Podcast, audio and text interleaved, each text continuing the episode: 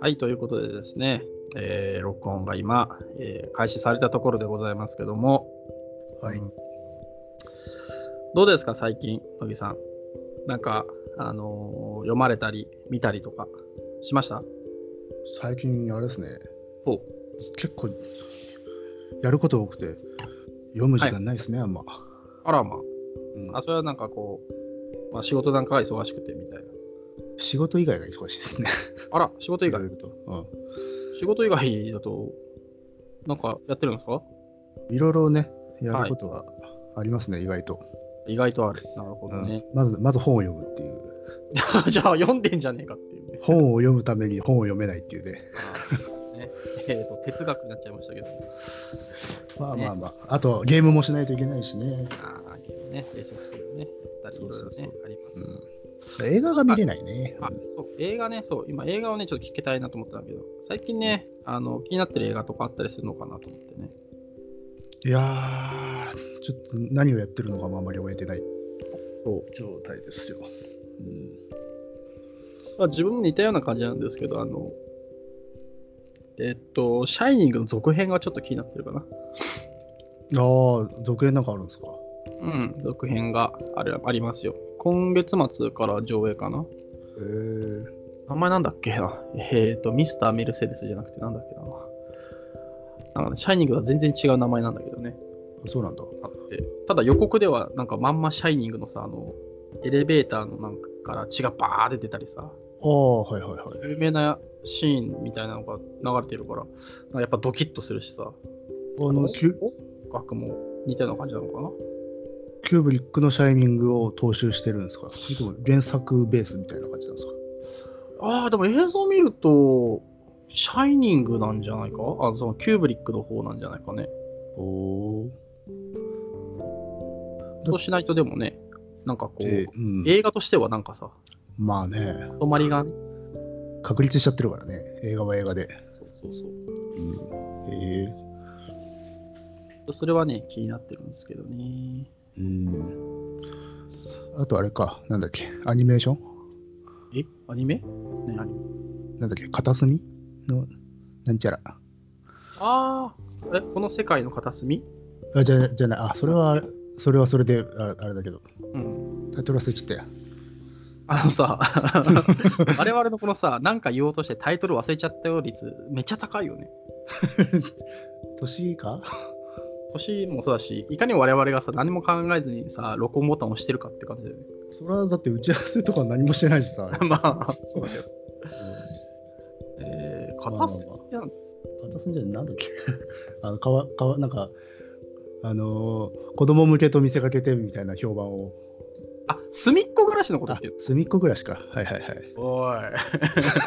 いや、そら、そらそうだけどさ、この覚え方でもうあんまり興味がないっていうことがバレてバレちゃうよね。あの、ね、ジョーカーって言われてるよね。なんかわかんないけどさ。ああそれもどうかと思うけどねそういう言い方もね、うん違う映画だろうと思うよまあ、でも、隅っこ暮らしね、見に行ったらどういう感じだったか教えていただきたいなと思いますけども。いやーどうなんでしょうね見に行かないかもなえ？隅っこ暮らしを？あでもこの世界はんあれ12月？なんだっけね、ディレクターズカット版じゃなくて、まああのー おうあれですよ。うん。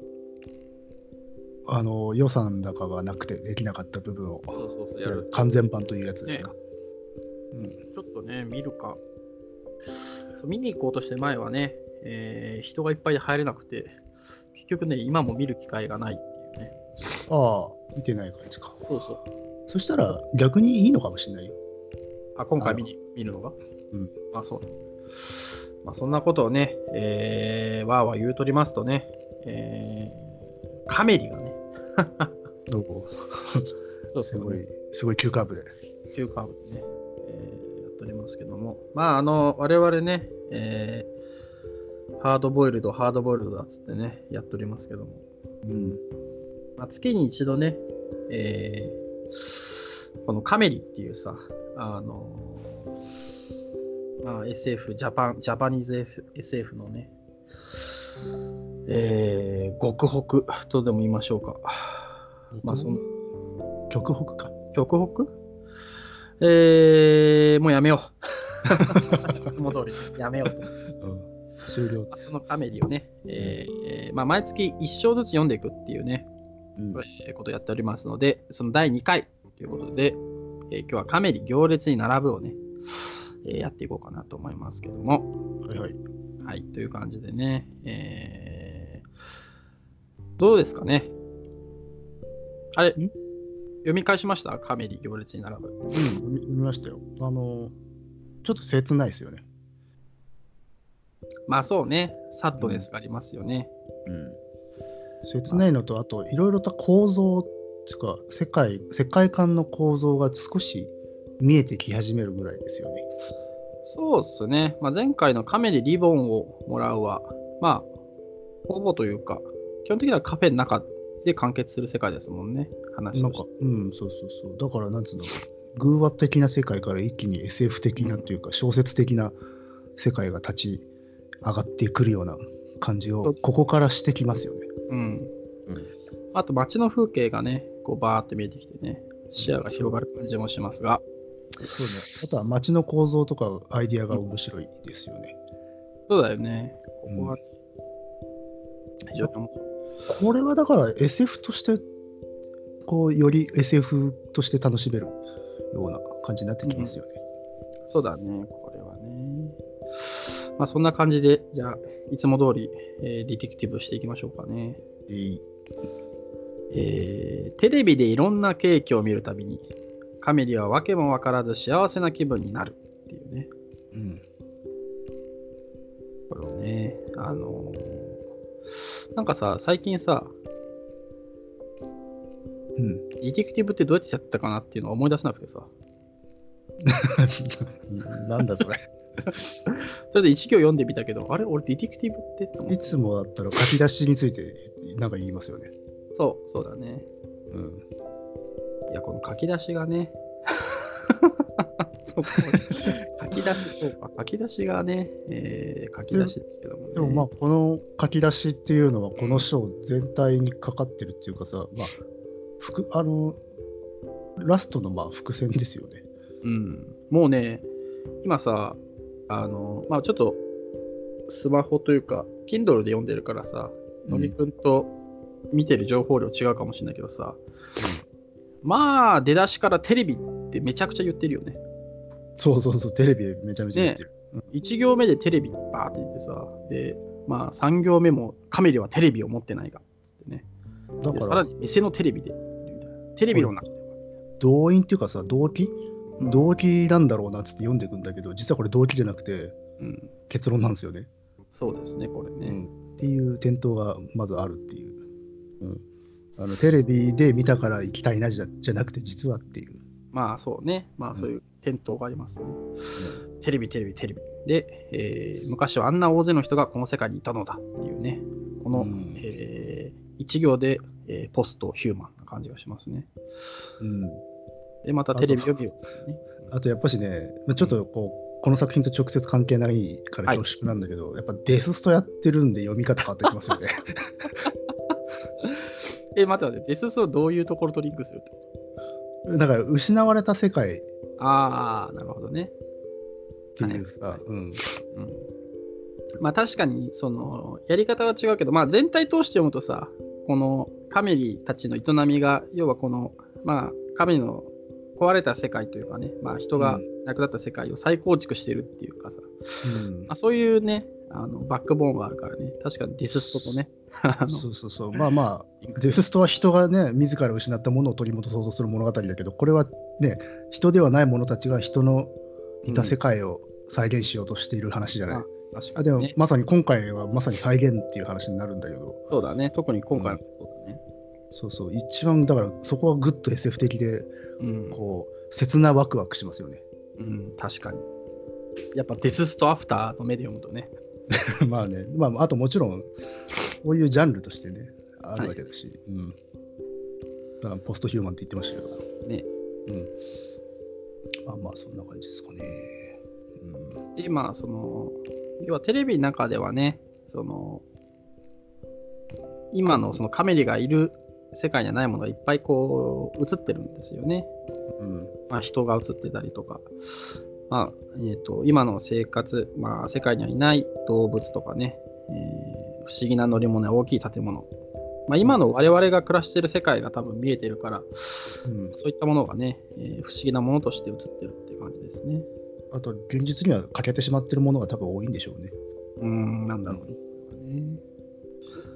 で、えーまあ、俺、これもいいんだよね。あの俺が子供の頃には、まだあちこちそんなもの残っていたなっていうね、マスターとかね、いうのをね。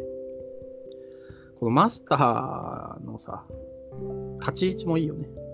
なんかね、ね 嘘か本当かっていそうう。たまにマスターとかちょっ、とたまに怪しいこと言ってるしさ。そうそうそうそうう。ん。ねでも、時々ね、こういう思い出話をね、しやしますね。石頭のマスターで、まあ、なんていうんですかね。うんこの世界ではテレビが規範人みたいになってんだよね。まあね。うんまあ、規範というのか、うんこういうものなんだっていう道徳率がテレビなんだよな。だコードがテレビだよね。そうそうそうそう。ねまあ、ここにいる生き物たちって多分自らの文脈を持ってないので、文脈はテレビからもらってんだよね。そうだよね。うん。これは何なんだろうね。まあ、この後、まあ、このショーじゃないけど、テレビ局とか出てきたりするけど、テレビが持ってる役割ってね、まあ、ただ、現実の人もこんなもんだけどねっていうところはあるけどね。ああ、まあ確かにそうね。まあ我々もね、うん。よくわかんないままあただまテレビで情報持ってますもんね。まあ、ただそういう堅苦しさは置いとこうかっていうノリではあるので。うん。まあとにかくね、まあいろんなものがまあ映ってるけど、まあ人と一緒にテレビの中に引っ越してしまったのかな、みたいなことをね、えーカメラを。うんで、えーあ、ここはちょっといいですね。その、人と一緒にテレビの中に引っ越したものと、この場所に残されたものがあって、その2つは一体どこが違うんだろう、みたいなことをね、まあ、考えてるね。こういうのも切なワクワクしますよね。うんうんでまあ、その後にその人がこの世界を捨てるとき一緒に捨てていった者たちなんだろうかってね。うん。ねこれはなかなか切ない。そう切ないね、この回ね。そうそういや、あの、全体的にやっぱしこう、ほろ苦いというか、そうだね感じはあったかな。あのこの後ほら、人手なしたちの話にもなるんだけど、はいはそれも切ないしね、ある種。ね、切ないね。う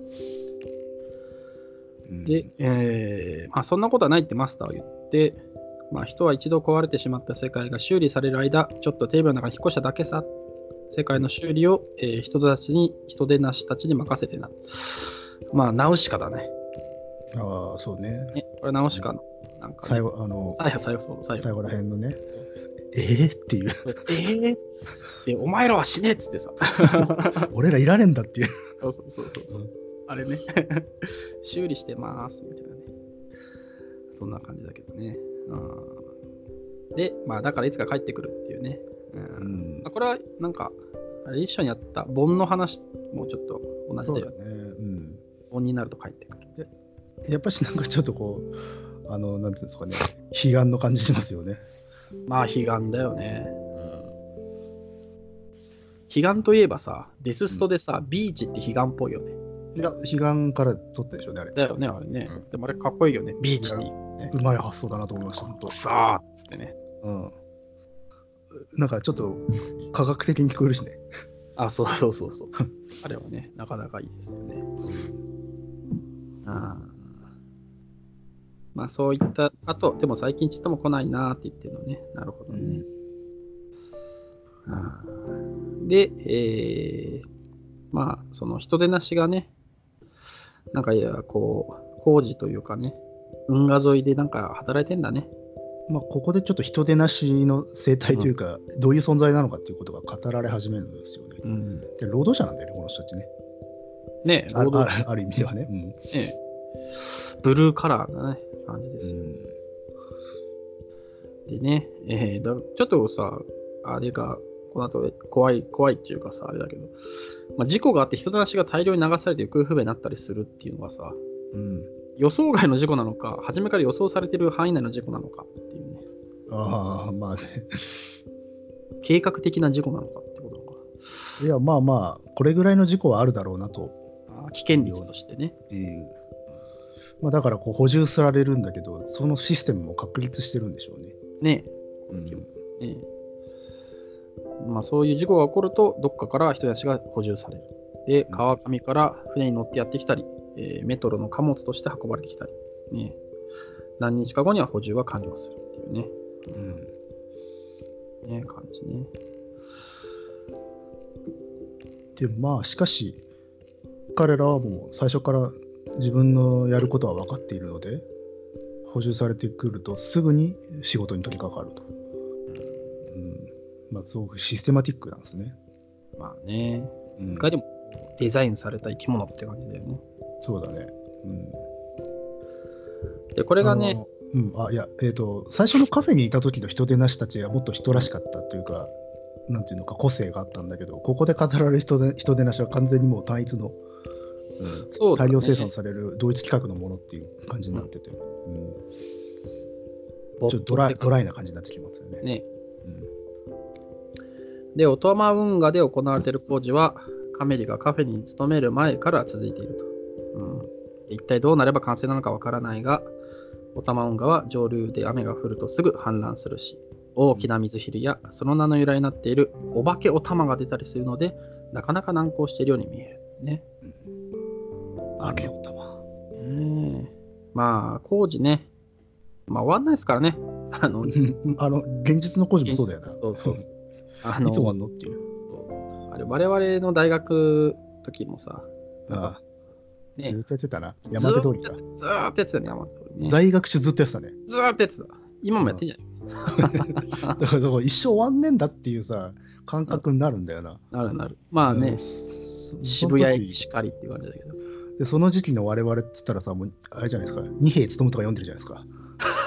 まあね、そう最近読まないですけどね。建設者がまあね、ブラムっつってね。街が無限に増殖していくっつって。なんかね。であれから30世紀っつって。そうそう、あの飛ばし方ね。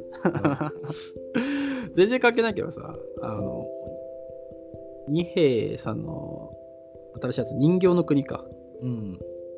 読んでないんだけどさ、僕も読んでないんですよ。最近の読んでなくて。うん。なんかね、あの、ベタ、黒くベタ塗るの飽きたのかなっていうさ、ぐらい白いんだよね。ああ、そうね、漂白されてるね、昔に比べるとね。まあ、そもそも絵柄も変わったしね。まあね、なんかね可愛くなってるし。可愛くなっちゃってるしね。うん、あれは何なんだ？まあ、もともと別にブラム学園とかあったから、そうそうそうそう。いや、素養としてあったのをブラム学園あたりから、こう、いいんじゃねえかっつって小出しにしてってっていう感じだったんまあ、だシドニアでも出てたしな、バンバン。もともと書ける人だったんじゃない？ね。うん。でもやっぱりさ、ブラムがいいんですけど、みたいなさ。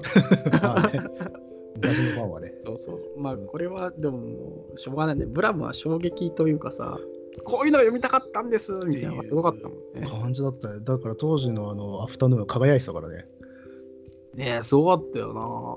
ブラムとエデン同時期にやってたのか？あそうそう、ブラム。だから結構ハードな SF ってそうそうそうそう。まあ、うんわあちょっとわかんないんだけど。まあね、まあまあそんな感じで SF ですね。そう SF ね。うん。まあ、この辺でね、あのーまあ、運河でその大きな水昼やお化けお玉とか言ってるからね、なんとなくね、あのーちょっと椎名誠さんのさ、SF っぽいとこ、ちょっとなんか感じたりしてね。前も椎名誠さんは出てきたかな？話題に。あそうそう、多分自分は言ってると思う。かなりなんか共通点だ。共通する部分はね、あるかもしれない。うん。特にね、あのー水水域っていう小説が SF があるんですよ。はいはいはい。本当に水のね、あの川を、なんていうか、水没した世界なのかな。そこでもう、川をね、いかだやボートに乗って、どんどんこう、漂流していくみたいな話があって、やうん。っぱりいろんなね、こういう造語、造語的な生物がね、いろいろ出てくるんだけど、ああ、あれか、水域が増えたので、謎の生物が増えているわけだ。そうなんかね、ちょっとそういうのを思ったりしましたけど。うん。ただこのね、あの、もともとの計画に問題があるんだよってね、マスターがぼやいてるんだよね。うん。まあだから、ちょっとこういつ終わるともしれぬ工事を人手なしたちは延々とやっているってことなんだね。ねそれでいくら減ってもちゃんと補充されてしまうというような。うんこれはね、もうね、現代費用ですよ。まあ、そう取れます。で、ま、前ね、あの人手なしって、なんか、そういうふうにも取れるよねっていう話をしてたけどっていう。まあね、うん、ただ、それをやりすぎると野暮になってくるよねっていう話にもなったんだよね。そうそう。だからそこをあんまりくどくど言わない。っていうところが多分一つのこう、なんていうのかな、ノリになってくるんですかね。マナーというのか。大体そういうこと言うのは、大体マスターが言ってる気がするんだけどね。そうだね。そう、マスターがとぼけた風に言ってる。この床屋聖団的なノリのね、うん。うん。けど、一応、こう、一末の真実を含んでいるっていうところに、このそうそうそう味があるわけでっていう。うんまあね。えーで、えーそんな人手なしたちのね、えーまあ、大変なブルーカラーな仕事をしながら、まあ、そんな時はカフェのことを考えてるってね、えーうん人たちが言うわけですよね。うん、そうそうそう。なんかね、前回と打って変わって、とてもこう、単一企画のドライな感じで描かれてたと思いきや、ここでまたカフェのことを思い出しているんだっていう、ね人間味がね、出てくるっていう。人間味がね。うんそうで一応ね、あのー多分こ、ここで言及は終わりかもしれないけど、カメリが卵を産んだ翌朝だけね、食べることができるモーニングセットとかね、えーことをまあ考えるわけですね。まあ、一生で食べてましたけどね。あのーなんだろうな。うん。前回のね、うんちょっとショッキングだったとこね。そうそう。卵食べちゃうんだみたいなね。うんですけども。えー、で、人手なしが大量に死んだり、行方不明になったりすると、翌日は誰もカフェに来ないと。うんうん。まあ、次の補充があるまで、彼らにもそんな余裕がなくなってしまうんだね。まあ、そういう前振りがありつつですね、まだ前振りですよ。うん。うん。今日もそれなんだろうっつってね。今日は来ないんですね。今日来ない。そうあのなんでかというと、昨日の夕方ね、あの河川敷に立っていたクレーンが流されていくところをね、えーアンが見てるんだよね。うんこれ これなんかいいシーンだよな。いいし、なんかそうそう夕夕暮れの中さ、静かになんかクレーンがさーって流れてくるようなね。流されているのは橋の上からそうそうそう。ぬあのアン、ヌートリアンそうそう、ヌートリアンが見ているっていう。ね。ああ、想像するとめちゃめちゃシュールなんだけどねっていう。いや相当美しいシーンだよな。それをね、なんかね、やっぱこの、まあ、カメリの前とかこういうのがさ、なんかトンって置いてくるよね。本当に、そうそうそう。さっほいっつってさ、と、うん、ほいって置いてくるじゃなんて言うんでしょうね。ここれいいですよね。ん。ね、置き方ね、なんかスッて置いてくるよね、こういうのね。うん。でっかい。でまあ、アンをちゃんとここでインサートしてくるしてくれるというベックバセというそうそか。うんいますよね。で、まあ、出勤してきたアンがね、まあ、それを言ったときに、まあ、今日誰も来ねえなっていうのはね、予想がついてるっていうね。で、えーまあ、今頃どこかの工場で急ピッチで人出しが生産されてるだろうから、みたいなことをね、うん言ってる。ここでお生産されてるんやっていう。まあね、工業製品というかね、うんバイオメカニズムな感じがしますけど。まあ、それなんで突然ね、休日ができたと。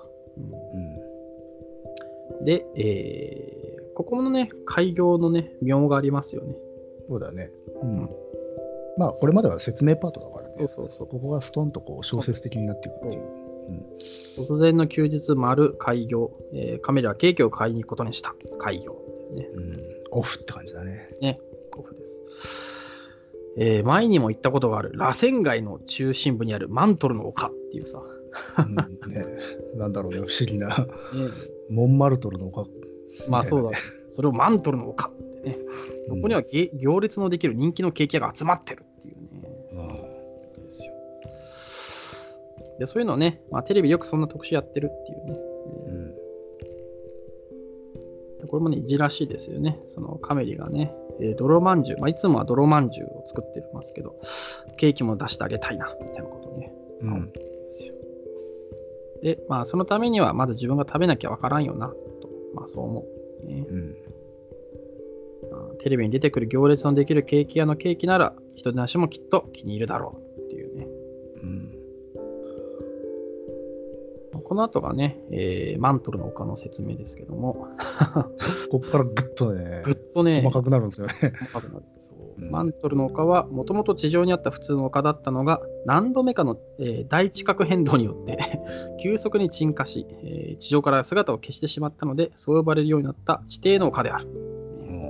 井戸状に陥没した円形の土地の中にある丘だっていういきなりビジュアルがバキってなる。そうあのまあこの章はすごくあれだよね。詳細だよね。まあそうね。街の描写がね多いからね、うんまあもちろんちょっと特殊なそうそう環境だからっていうのはあるんだけど。うんだけどそんななんかさこう難しい文章じゃないよねあのさじ加減がすごくちょうどよくてっていうかこれまでのふわっとした基調を崩さずにまあ必要な情報をうんだから言葉の絞り方みたいなのをすごく慎重に書いてるんじゃないですかね。から先は特にそうだね。私意外とね、な今パーッと見てるけど、やっぱね、一行開業がここからダッタッと増えてくるんだよね。ああそこら辺の緩急がね、そうだね。なんかね、あのそうでもないか。まあでも要所要所に入っていくね。うん、入ってくる入ってくる。今ちょっと二行開業が一行、なんだろうな、こう、今さ、えーっと、まあ、この後の文章で、そのマントルの丘へは地下水路から行けばいい開業、オタマ運河から分岐した水路沿いに階段を下っていった開業じゃないですか。うん。この2行セット開業が続くのかなってちょっと今思ったけど、そうではなかったな。まあこれはだからそのかなりの動き行動を映像的にフォローしつつ間に説明が入るときは改良しないみたいなそういうノリになってんだよね。うん、だからでえ映像とナレーション的な関係性っていうのか。ああ、そうかもしれませんね、これはね。えー、水路にはいくつも水門があって、ね、まあ、この辺は、まあ、説明なんですけども、うん、これはあれか。えー、オタマ運河は流れがきついし、あちこちに複雑な渦も存在しているので泳ぎにくい。うん。うん。頭に留めたリボンを外して買い物かごに入れ、それを水路沿いの石段の土地で置いて、カメリは、これなんて読むんだろう、副校って読むのかな。副校っていうのがね、なんていうのか、腹のこ甲羅う腹のね、もう硬くなってるよね、あそこも。うんで、斜面を滑るようにして水の中で入った。シュースポンって感じだね。ここはやっぱしあの頭に留めたリボンを外してから入るのがいいいいですよね。うん、そこはね、そ止めですですね。うんまあ、最後にも聞いてきますしね。えーそのまままっすぐそこまで沈んでいくっていうね。うんで、えー水中のシーンがね、ありますけども。まあ、虹色の魚が泳いでたりね。うんまあ、いろいろありますけども。かなりここはいろんな彩り豊かないろんなものが出てきますわね。そうね、やっぱ一と比較すると、うん、ぐわっと広がる感じだよね。うん、フォールアウトで言えばガチャって開いて外出たような感じだね、ほらね。そうですね。ボルトの外に。ボルト、ボルトがね。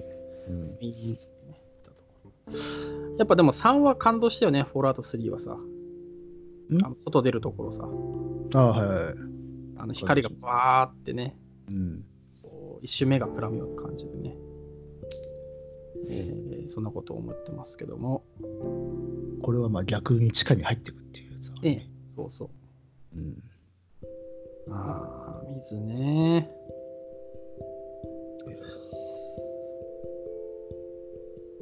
どうした？いや、なんか、最近水が多いなと思ってね。最近水が多い？うん。いや、今また今、ちょっとデススト思い出してさ。ああ、デススはいはトもないんか。さ、こう、まあ、さっき言ったビーチとかさ、やっぱ水な感じがね、非常に多いなと思ってね。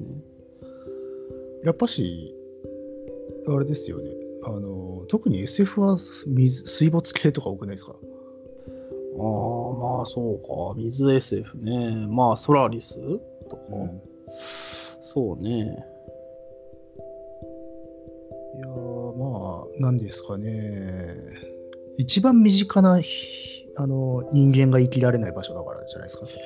まあそうか。異界としてはそうだよね。そう一番近い異界って言うと水の中なんだよ、完全ね。な異界だもんね。確かに。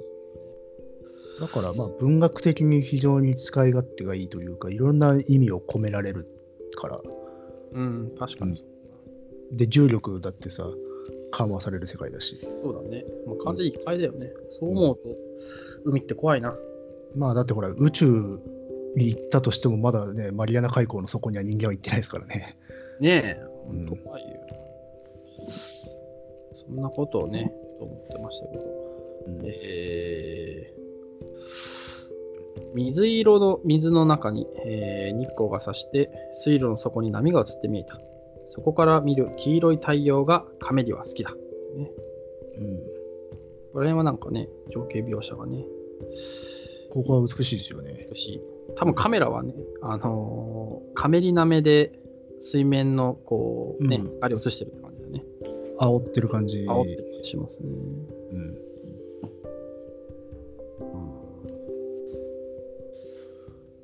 普通に読んじゃってるんじゃないですか。そうそう、今普通にさ、いいシーンだなみたいなことさ、今さ、思って普通に読んじゃってる。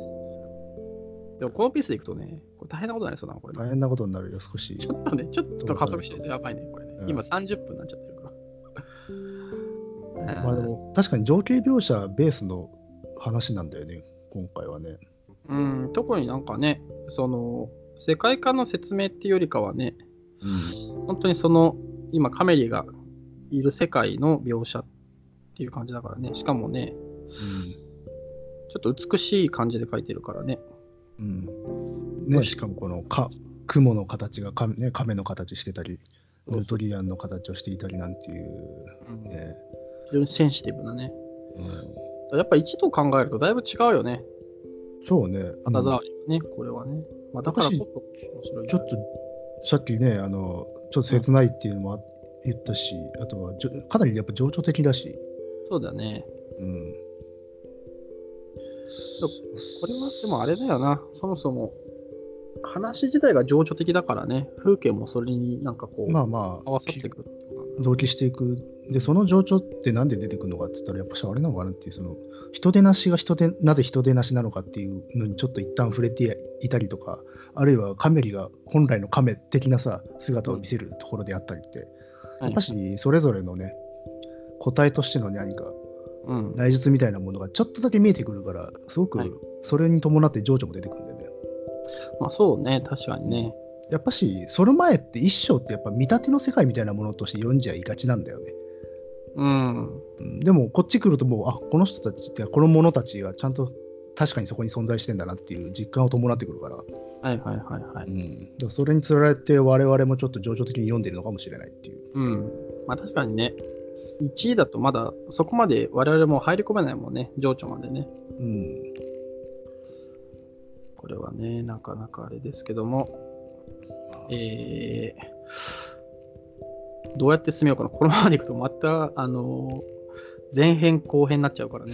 まあまあ、前編後編にするとね、あのー誰もよあの聞いてくれないっていうさ、そうね いきなりガクッと聞いてもらえなくなっちゃうっていうね、あの大問題がありますけども。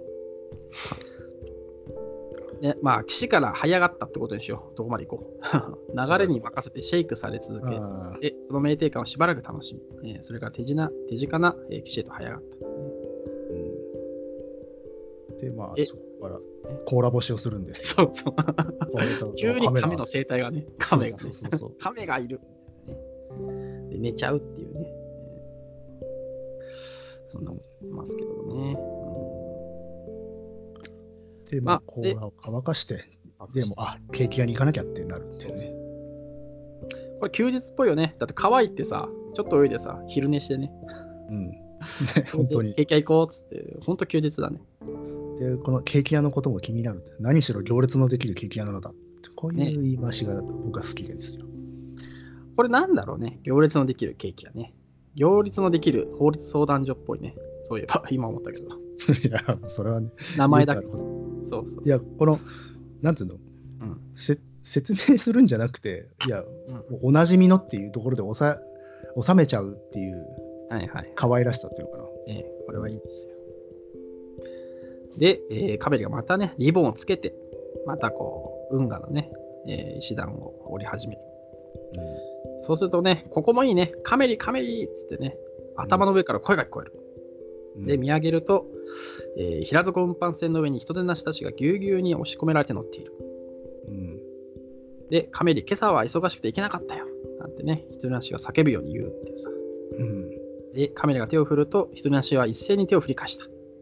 ヒトナシたちの手は、手の動きは波のように綺麗に揃っていたってとこがいいよね。いいね。だでこれいいしさ、あれだよね、あのーなんかさ、昭和の映画っぽいな。そうね、なんか、ノスタルジーというか、あの、船のしかもねわーっつって、そうそう、あのー労働者たちがさ、本当にさ、うん。あのー近所の喫茶店のさ、うん。あの、女中さんっていうのかな、あの昔の言い方だと、女給さんみたいな？うん。女中さんにこうさ、わーってみんな手を振ってるような感じね。だから高度成長期に作られた工場ものの映画ってそうそうそうそうあるあるんだけど結構日本の映画ってねそれっぽいよな、ね、そうそう、それをね、すごい思ったね、これはね。うん、あとはやっぱしここはなんとなくおって思ったのはうん、カメリがカメらしく振る舞って人手なしたちがまあ本来の人手なしたちと振る舞っている時に、うん。あのなんつうの出会うというかはい接触してんだよね、ああ、なるほどね。うん、あのお店のカメリとはいはいお客の人手なしではなくっていう、そういうところもまあウェットな感じになってくるよねああ、確かにね。でもそれが、まあ、あれ工場映画っていううん。いいね。労働者階級っていうかね。えーで、えー一段降り切ったところが地下への入り口であると。うんでその中が、えー地下の水路に沿って作られたメンテナンス用の側道なのだ。ってね、まあ、言ってます。うん。まあ、この構成はあれだね、えーまた開業でいくつか状病形、情景、状況描写がありつつ、えー。うん。地下空間だよね。ね、地下空間ですよ。やっぱこれ結構さ、でもさ、うん。動くよね、第2章でさ、せ世界というか、そうそうそう、かなりね具体的に動くんだよね。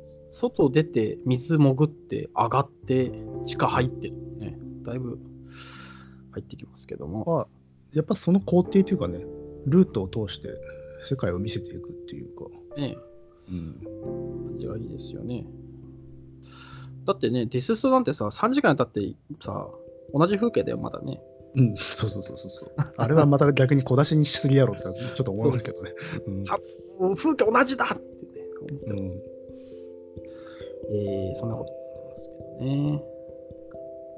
で、あ、そっか、その、甲羅干ししてるのがこの後効いてくるんだね。うんその地下水路は冷たいわけですよね。さっきのさ、あの、川、オタマ運河とちょっと違ってね。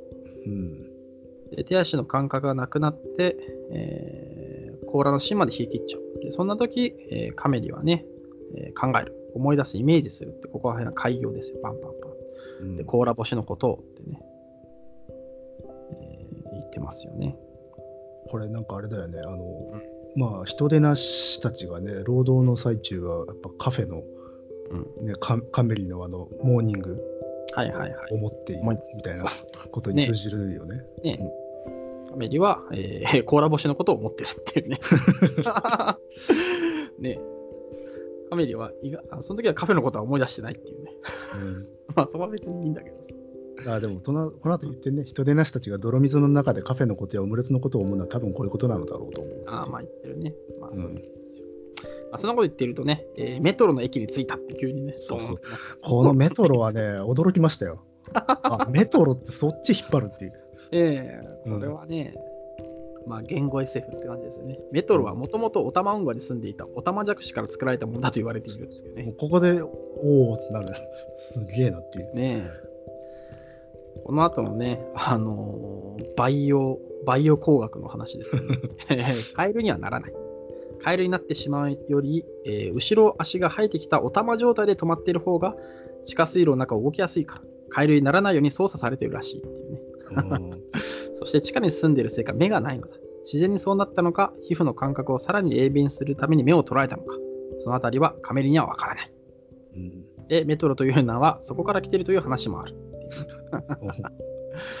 この後こんな話だなんだよね。このさ、このさ、ドライブの仕方さ、もうなんか、なんか絶句だよね。う んまあね。えー、っていうね。でもなんか、あれですよね。自由を無人な感じがいいですよね。いや、いいですよ。うん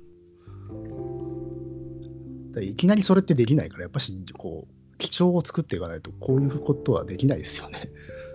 まあね、だから前半のとこでさ、その、ウェットな感じもありつつ、カメリとさ、人手なしのうん。感じもありつつ、その情景描写で構築しといてさ、そうねこ。こでね、へへメトロっていうオタマジャクシがい昔大人になりたくないオタマジャクシがいたっていうさ、このね、うんあの崩しの仕方ね、うんこれはね、もう合気道の世界だね。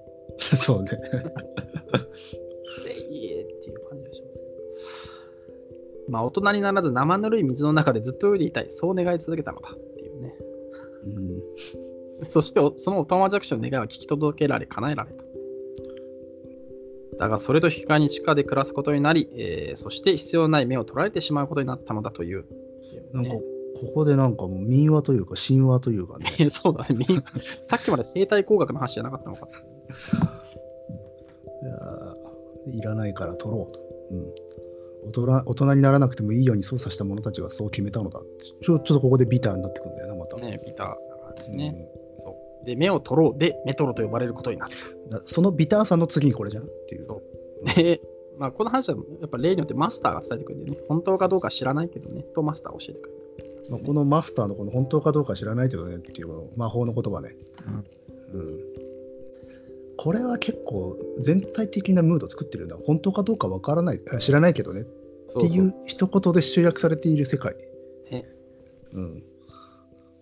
まあ、最終的にはね、あの後の方の章だと、まあ、本当か偽物かなんてのはどっちでもいいじゃないかみたいなね、うんこと言ったりもしますしね。まあ、そんなことをね、急にマスターがこうね、教えてくれたっていう本で置いてくる。まあだからもう民命処方的な存在としてね、マスターは機能してる。そうね。えー男塾っていう感じだけどね。で、えーメトロは地下水路の中を決まった経路で一定速度で移動するっていうね。うんで、水路がヘドロで埋まりそうになるのをそうして防いでいるというっていうさ、ここのね、あの、説明の、あ、なるほどな、みたいなね。そうそう、なるほどなの 後に、ここれの後に、まあ、これも豆知識っていうね、うん。コーヒーだけにっていう。ななんでさ、あの、ひげさひげ触ってんの？照れが今出てます。う照れ照れがありますよ、やっぱ。まあ、これさすがに多分これ書くときはなかなかね、うん、どうなんでしょう。ご本人も躊躇されたのかっていうのはちょっとわかんないけど。顎は触ったかもしれないですよね。顎は触りながらね、書いたかもしれない。でもやっぱこういうのがあるからね、あの、全体的なトーンがさ、定まるようで定まんないっていう割とこう、おってなる。だからこれ、最初読んだ時は、まあ、メトロっていう話を書いたんで、うんさすがにすげえ振り切ったなと、自分でも思い、あこれはマスターはこういうこと言いがちみたいなことなのかとは思った。あーマスター、割とシャレ言いがちの人かみたいな。そうね。これ何なんだろうね。だから、同じトーンのこう収まりのいいところを外すみたいなところあるよね。そう、あ、逆にそれもあるのか。それもあるかもね。波長っていうのか。んそうそうそう。なんかね、読んでる側をそう読ませそうに運びでおきながら外すみたいなね。うん。なんかね、まあその外すおかげで次の構築がまたなんか際立つみたいなのがあ際立つし、まあ、あとさっき言った本当かどうか知りたい知らないけどねっていう世界観ともリンクするうん、あの感覚なんだよな、これ。そうだね。んピシャピシャピシャと泥をかき分ける音でメトロが近づいてきたのがわかるってね。オノパト、オノマトペがね、出てきますし。ぬめぬめしたお玉の丸い頭が泥の向こうから現れここはもう音楽的でね、ビシャビシャとヌメヌメっていう対応があって、ビシャビシャぬめぬめの後さ、次お玉の頭はぬるぬるしたぬるぬるっていうねね、で覆われているね。でその後さっくりと突き刺そうそうそう、急にね、あの そうオノマトペがね、バキバキっとくる。割とシャープになってくるっていう。ちゃちゃちゃ。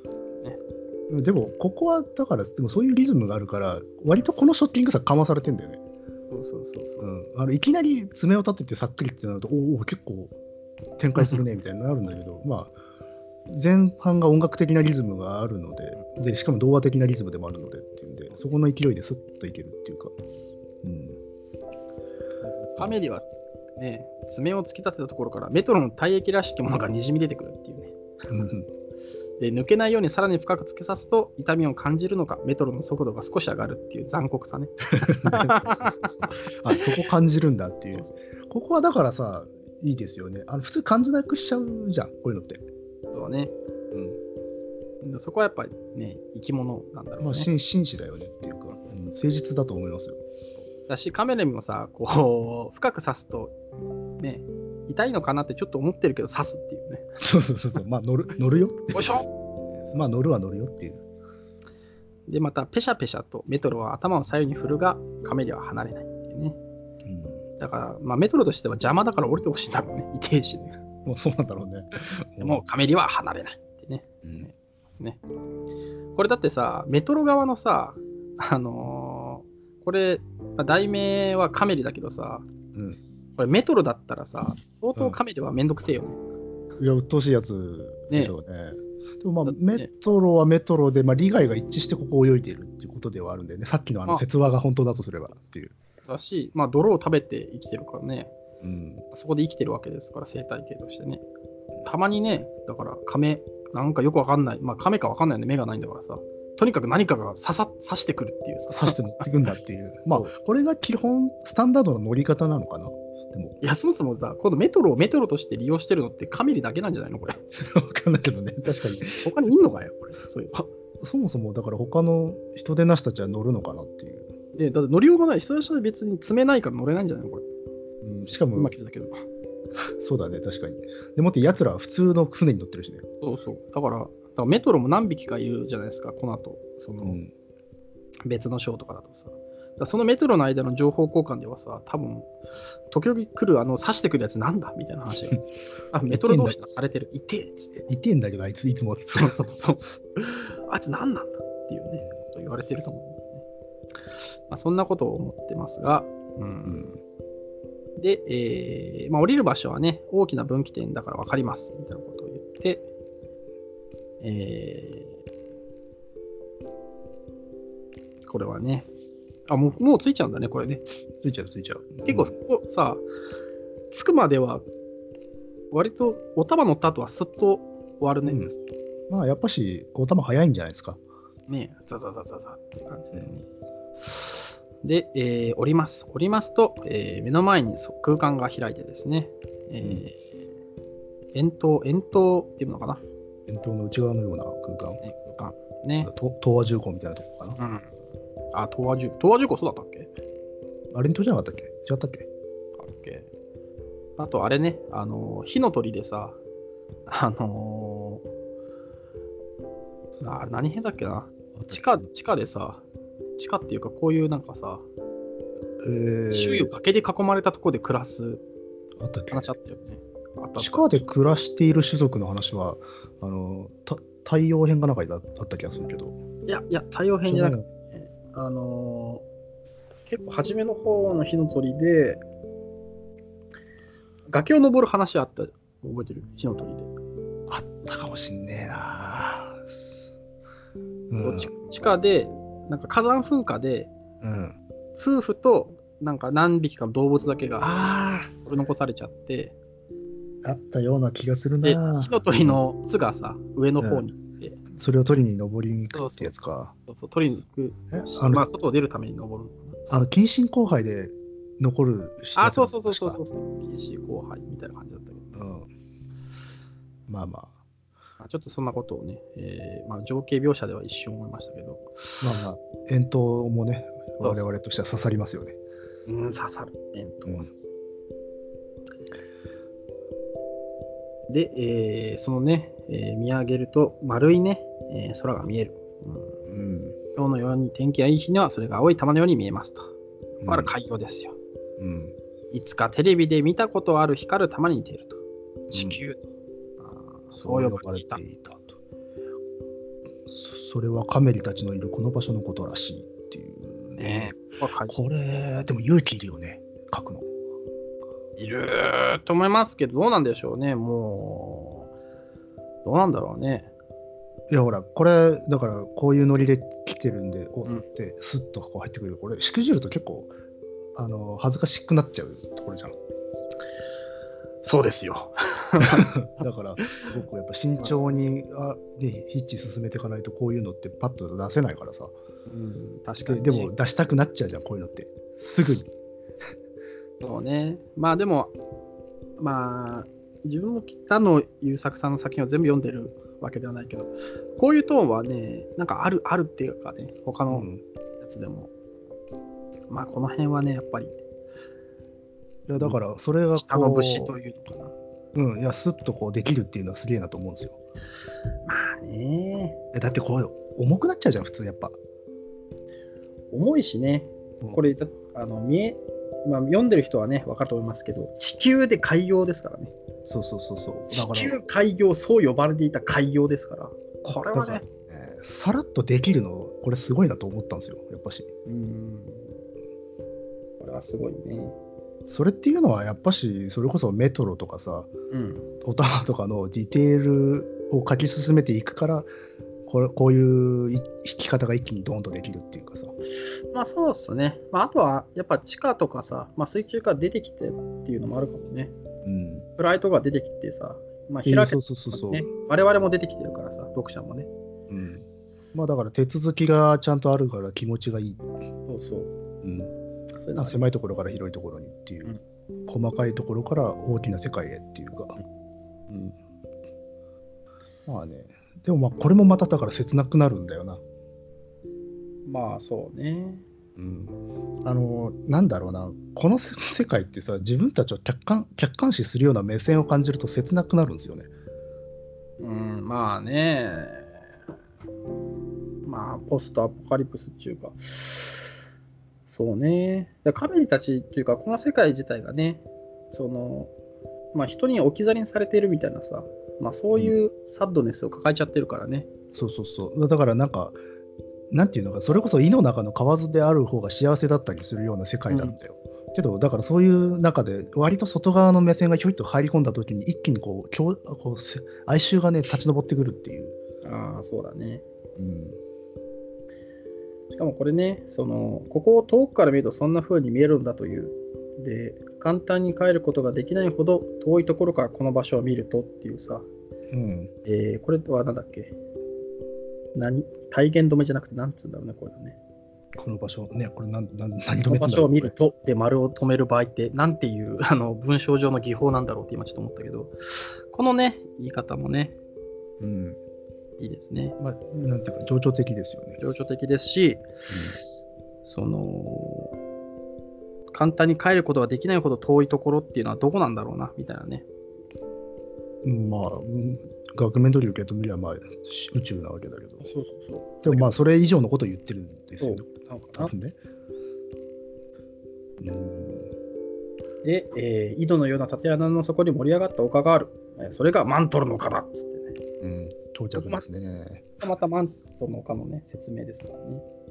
うん、いや、これもね、ひどいな。ひどいなっていうかさ、あの丘の描写でさ、そのまあ、ジグザグの道があって、えー道の両側には背の高い木が生えている。木だけはだけではなくて、いろんなものが生えている。人だね、人手なしみたいのが生えていることもあるっていうね。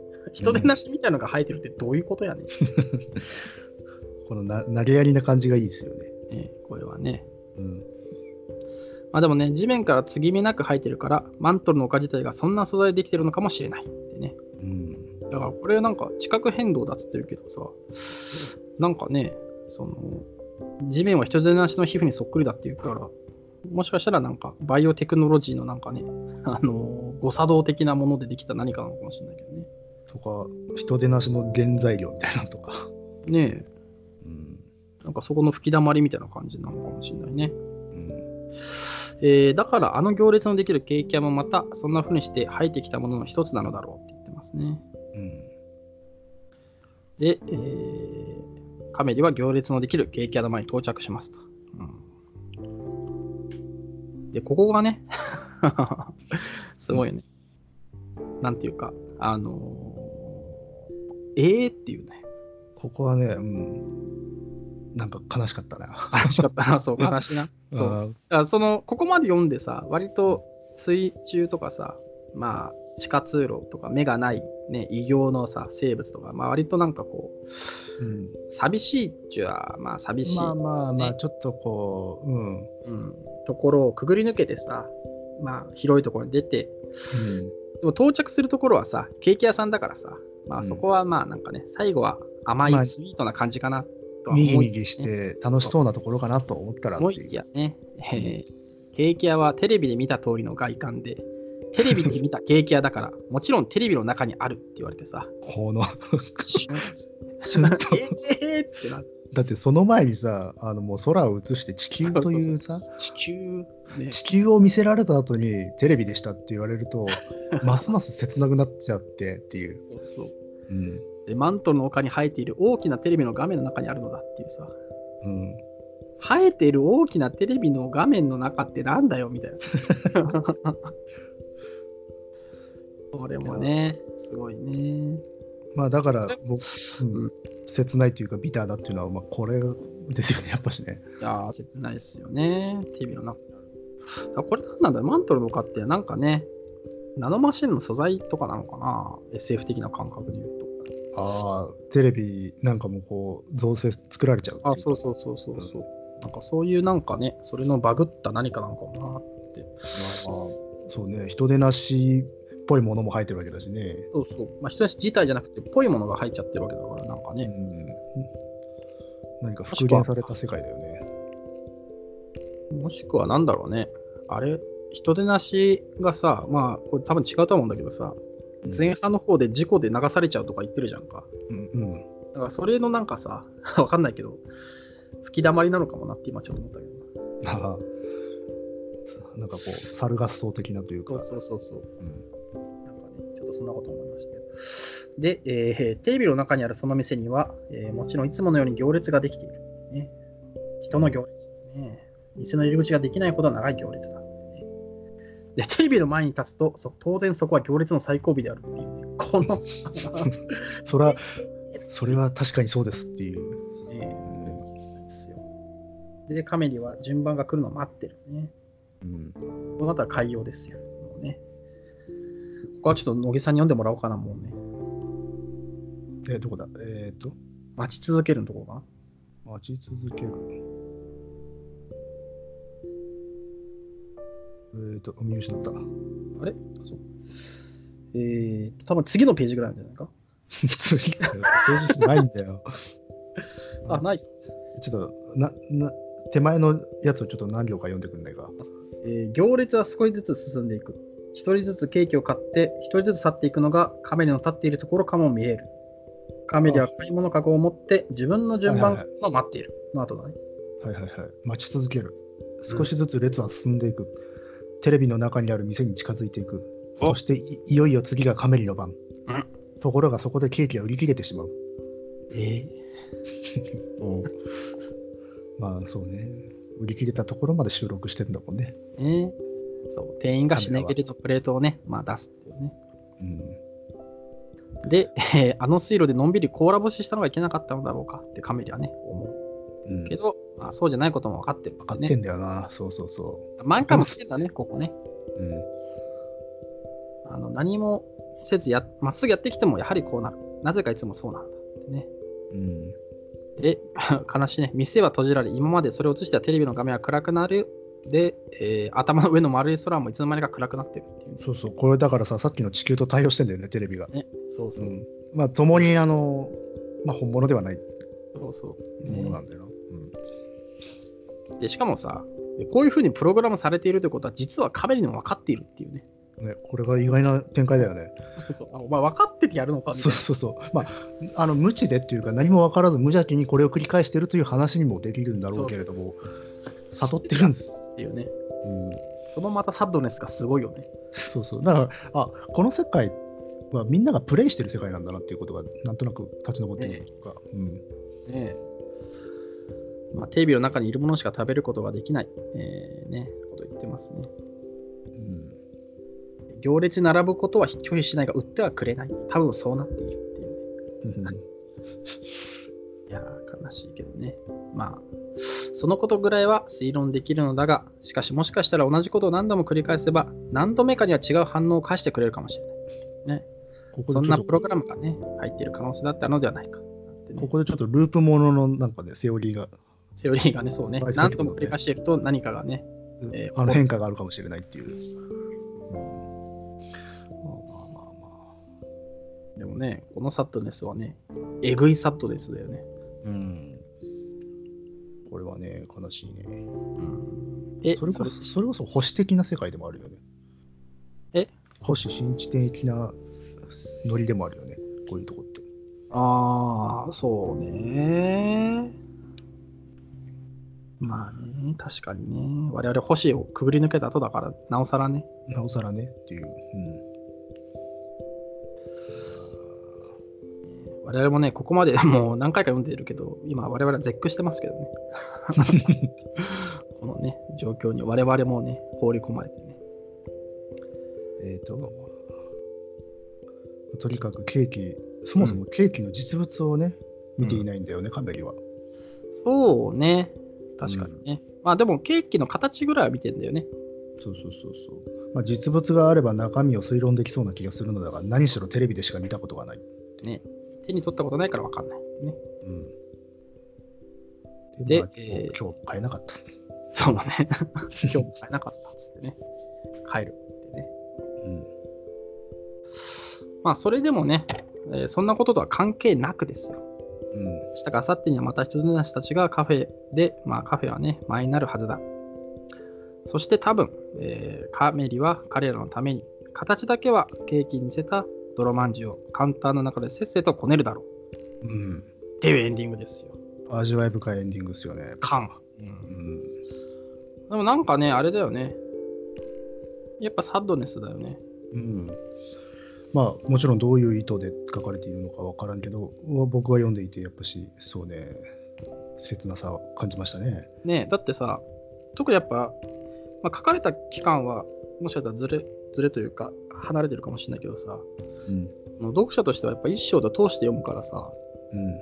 一章の最後ってさ、こう、ね、人でなしがリボン渡してさ、女の子だからねっつってさ、リボン渡して、で最後の行も仕事をしてるとき、カメリがいつも頭につけてるリボンが点それっていうさ、うんなんかこうね、いい感じのさ、まあなんかこう、ほんわかした感じっていうのか、リボン朗らかなっていう。ね、に、の次の漢字で読むとさ、急にね、あの、トーンがさ、そうそうそう。ね、まあかなり、なんていうのか、具体性が出てくるのに比例して、ちょっと、うん、うん、なんとも言えないわびしさみたいなものも出てくるし、実際、色味もちょっと暗くなってくるしね。あのまあ情景的にはまあ地下空間だしっていうのもあるし、地下空間だし、そうだし、開けてるところもさ、結局はね、そうそうこ筒状になってるなんか地下っぽいところだしね。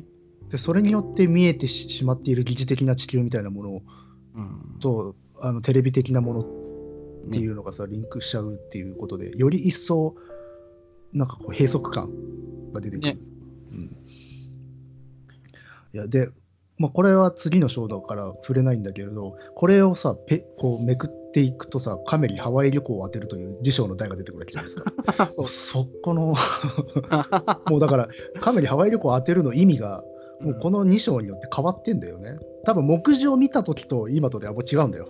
そうだね。このハワイも、ただのハワイじゃねえなってことだよね。そうそうそうそう。最初にね、目次見て、あ、カカメにハワイ旅行当てる。あ、なんか、いいいいなって思ってて、もう2章読んだ後では、ちげえハワイだっていう。そうね。まあ、っていうかさ、これさ、目次見ると基本的にはさ、可愛いじゃない、全部ね。そう。だってリボンにもらう行列に並ぶハワイ旅行を当てるエスカルゴを作るテレビに出る子守りをするとかさでもどう考えたってさ、あの、ほのぼの日常系アニメみたいになっちゃうじゃないですか。そうそうん。ところが、どっこいですよ。うねえげつない世界ですけどまあねでもねそのやっぱ2章読むとねよりね SF が好きな人たちはねぐっとね、ぐっとくるでしょうね、これね。グ。ッときちゃうよねこれはね、前も言ったかもしれませんけどそのまあ椎名誠さんもそうだしまあ解禁ととかね。まあさっき、まあ、野木さんが言ってたブラムっていうかさ、まあ、そういうね、うん。なんかこういうものが好きな人たちもね、グッときちゃう世界だもんね、これはね。そうね。あの、要素はかなりふんだんに入ってるよね。地下とか水,、そうあの水没系であるとか。最終的にたどり着いたのが、でっかいテレビが生えてる丘だからね。そうそうそうで。そこに行列のできるケーキ屋が映ってるっていう、こうやっぱひ引きですよね。なんだそれはっていう感じだね。でも絵はすげえ浮かぶけどね、やっぱ浮かぶ。めちゃくちゃ浮かぶ。情報量はあのそんなになんていうの？まあ単語として語彙としてすごく入れてないのに状況は非常によく浮かぶんですよ。浮かぶね。うんこれ何なんだろうね。やっぱし勘どころっていうか、何どころなんだろうね。うん、とあとその情報量のその調節の仕方なんでしょうね。ああ、出し入れの仕方ね。うんそれは広がりますね。ねえ。あ、そうだ。まあ、もう1時間経っちゃったから、まあ、終わってるし、あれなんだけど。うんあの文芸ファイトクラブでもさ、うん北野優作さんが決勝まで行ってるからさ。おだからね、これね、あれですよ。あのー北のブームがね、来るんじゃないかってさ。うおうそうそうそう堂本さんお得意の予想ね。そう予想。予言そう予言をね。うんだけど、我々としてはさ、うんあれだよね、あのもしこの後さ、まあ、文芸ファイトクラブがどれだけその、なんていうか、うん。一般っていうかさ、広くなんかこう認知されてるかっていうのはまあ置いといてね、まあ、もしなんかさ、北野さんブームみたいのが多少来たときにさ、うん。その前から我々はラジオでやってたぞっていうさ、ドヤ顔をね、なしたいと。そうそう、にわかじゃないぞみたいなね、うん。まあね。いうのをね、まあ、言っていきたいですけど。でもなんかさ、でも北野さん売れるとさ、出版社もいいと思うんだけどね。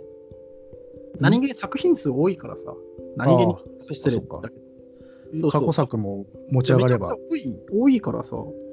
だし、川出文庫でも2冊ぐらい文庫しとか電子書籍化してなかったりとかもあるから。うんだからカメリとかね、まあカメくんでもいいけど、引っ掛けて、ね、売ろうと思ったら、他のやつも売れるからいいのになとは思うんだけどね。うんなんか今ね、河出文庫でベストオブベストとかでさ、あなんかやってんね。そう。だから、あのー宇宙ヒッチハイクガイドとか、あとなんだっけな、水蜜糖か？あ、西瓜糖か。西瓜糖の日々とかが入ってたああ、ブローティガン。そうそう。ブローティガンなんて売れてもさ、まあね、それはみんな知ってるやろってなるのか。一人やろうだし、うんこの、北野さんが売れれば、カメリも売れるし、カメクも売れるし、他の何冊もさ、売れる。出版社もありがたいんじゃないかなと思うんだけどね。で面白い？のにね、うん読めばいいのにね、そう。あの、面白いから読めばいいのにね。普通に。こ これで、も、どういう、まあえ？別に広く読め読まれるに越したことはないけど、どういう層が読んでるんでしょうね、現時点では。え？現時点？うん、どうだろうね。なんかさ、SF ファンからはなんかさ、SF ファンは読んでんのかなって結構なんか怪しんでるけどね、最近は。なんか、うん、そんな感じもするからさ。そううんだけど、じゃあどこの層なんだろうな。なんかあんまりクラスターに寄ってない気がするんだよね。あのすごくく境界線上にあるじゃない。そうそう。うんなんかさ、それを思ったのはさ、あの川出文庫総選挙っていうのがあってさ、うん、あってさ、でっていうかさ。予備予備選挙っていうのがそれにあったんですよ。なんかね、川出文庫どれがいいかみたいな。そしたら北の作品がめちゃくちゃさ、うん。上位だったんだよね。上位、だからトップ10、トップ5、下手したらトップ5で3つ入っちゃうみたいなさ、ああ、感じで、だあら、北のファンってすごいいるんだなと思ったんだけど、うん、で実際、その予備選挙が終わった後に、決選投票やると最下位になっちゃうっていうさ、予備選挙ではぶっちぎりの1位だったのになぜ 決選投票が最下位なんだろうっていう。だから絶対数は少ないけど、熱心なファンはすごいいるっていう。ね、強いファンはいるんだけど、多分あのパイにならないうんポジションにいるのかね、なんなんですかね。あの、あれなんじゃないですか、あの、奥多摩とか奥秩父みたいな人なんじゃないですか。そうだね。あの何県だっていう。そうね。でも、行くと面白いよっていう。これ難しいよね。多分 SF クラスターが乗れないのはなんでなんだろうね。やっぱり外し方がうん。なんかね、うますぎて合わないみたいなとこもあるんだろうね。あのーまあ、言葉遊びと、その SF 的なガジェットを同列っていうか、同じ世界線に置くじゃないですか。うん。それはいわゆる、なんだろうな、普通の SF 好きからすると、それはずるいよってなっちゃうのかな。僕はすごく好きだけどね、これ。うん、まあ、あとはやっぱ、なんだろうね。やっぱり理解しづらいところもあるんじゃないですかね。あまあ、まあ、理論としてってことなのかね。だね。まあ、なんだろうね。うん、まあそうだね。うん。まあ、でもまあ確かに、うんね我々もそうだけどさ、こう、構築された先で外されてガタってなって、また構築でうわーってなるみたいなさ、うん。それの感覚は一本調子じゃないからね。まあ、あとはひ、なんだろうな。今我々はさ、こうやってね、カメリでこう話はしてるけど、意外と話しづらいのかもね。あそれはあるかもね。だって、そまあ、説明づらい、説明できないじゃない？あの身も蓋もないみあの、じゃあなんでこんなことやってんだって話になるけど、割と話すと野暮なんだよね。そうそう、話しちゃうと野暮になっちゃう。野暮なんだよ、これ。そう地球とかさ、そうそうそうそう野暮だしさ。あのもうこれは僕なんか野暮承知でや喋ってますからね。そうそうそう。うん。そうなんだよね。だサットネスなんだけどさ、結構ウェットじゃない？まあ、そうそうそう。えっとですウェットいやじゃないかなかなり、うん。かなりウェットだからね。うん。いや、まあ、だからそういう感じで、まあ側、側を見ると、ジャンルがつかみにくいから、とっつきにくいっていうのはあるのかもしれないけどね。そうそう。だからやっぱりカテゴライズできないとさ、そうそうそう、そこがね、それはでもどっちかっつったら、受け手が損してるだけなんだけどね。まあ、か、その、まあ、そうね、カメリで言えばもう間違いなくそうだよね。受け手が損してるって感じだよね。うん。まあ、読まないきゃ損だぜっていう感じだよな。でも確かにそういう入り口としては、うん。まあフレームがかっちりしてる方が入りやすいっていうのはまああるからねっていう。そうそう。だし、売る方もそうじゃない？きっとね。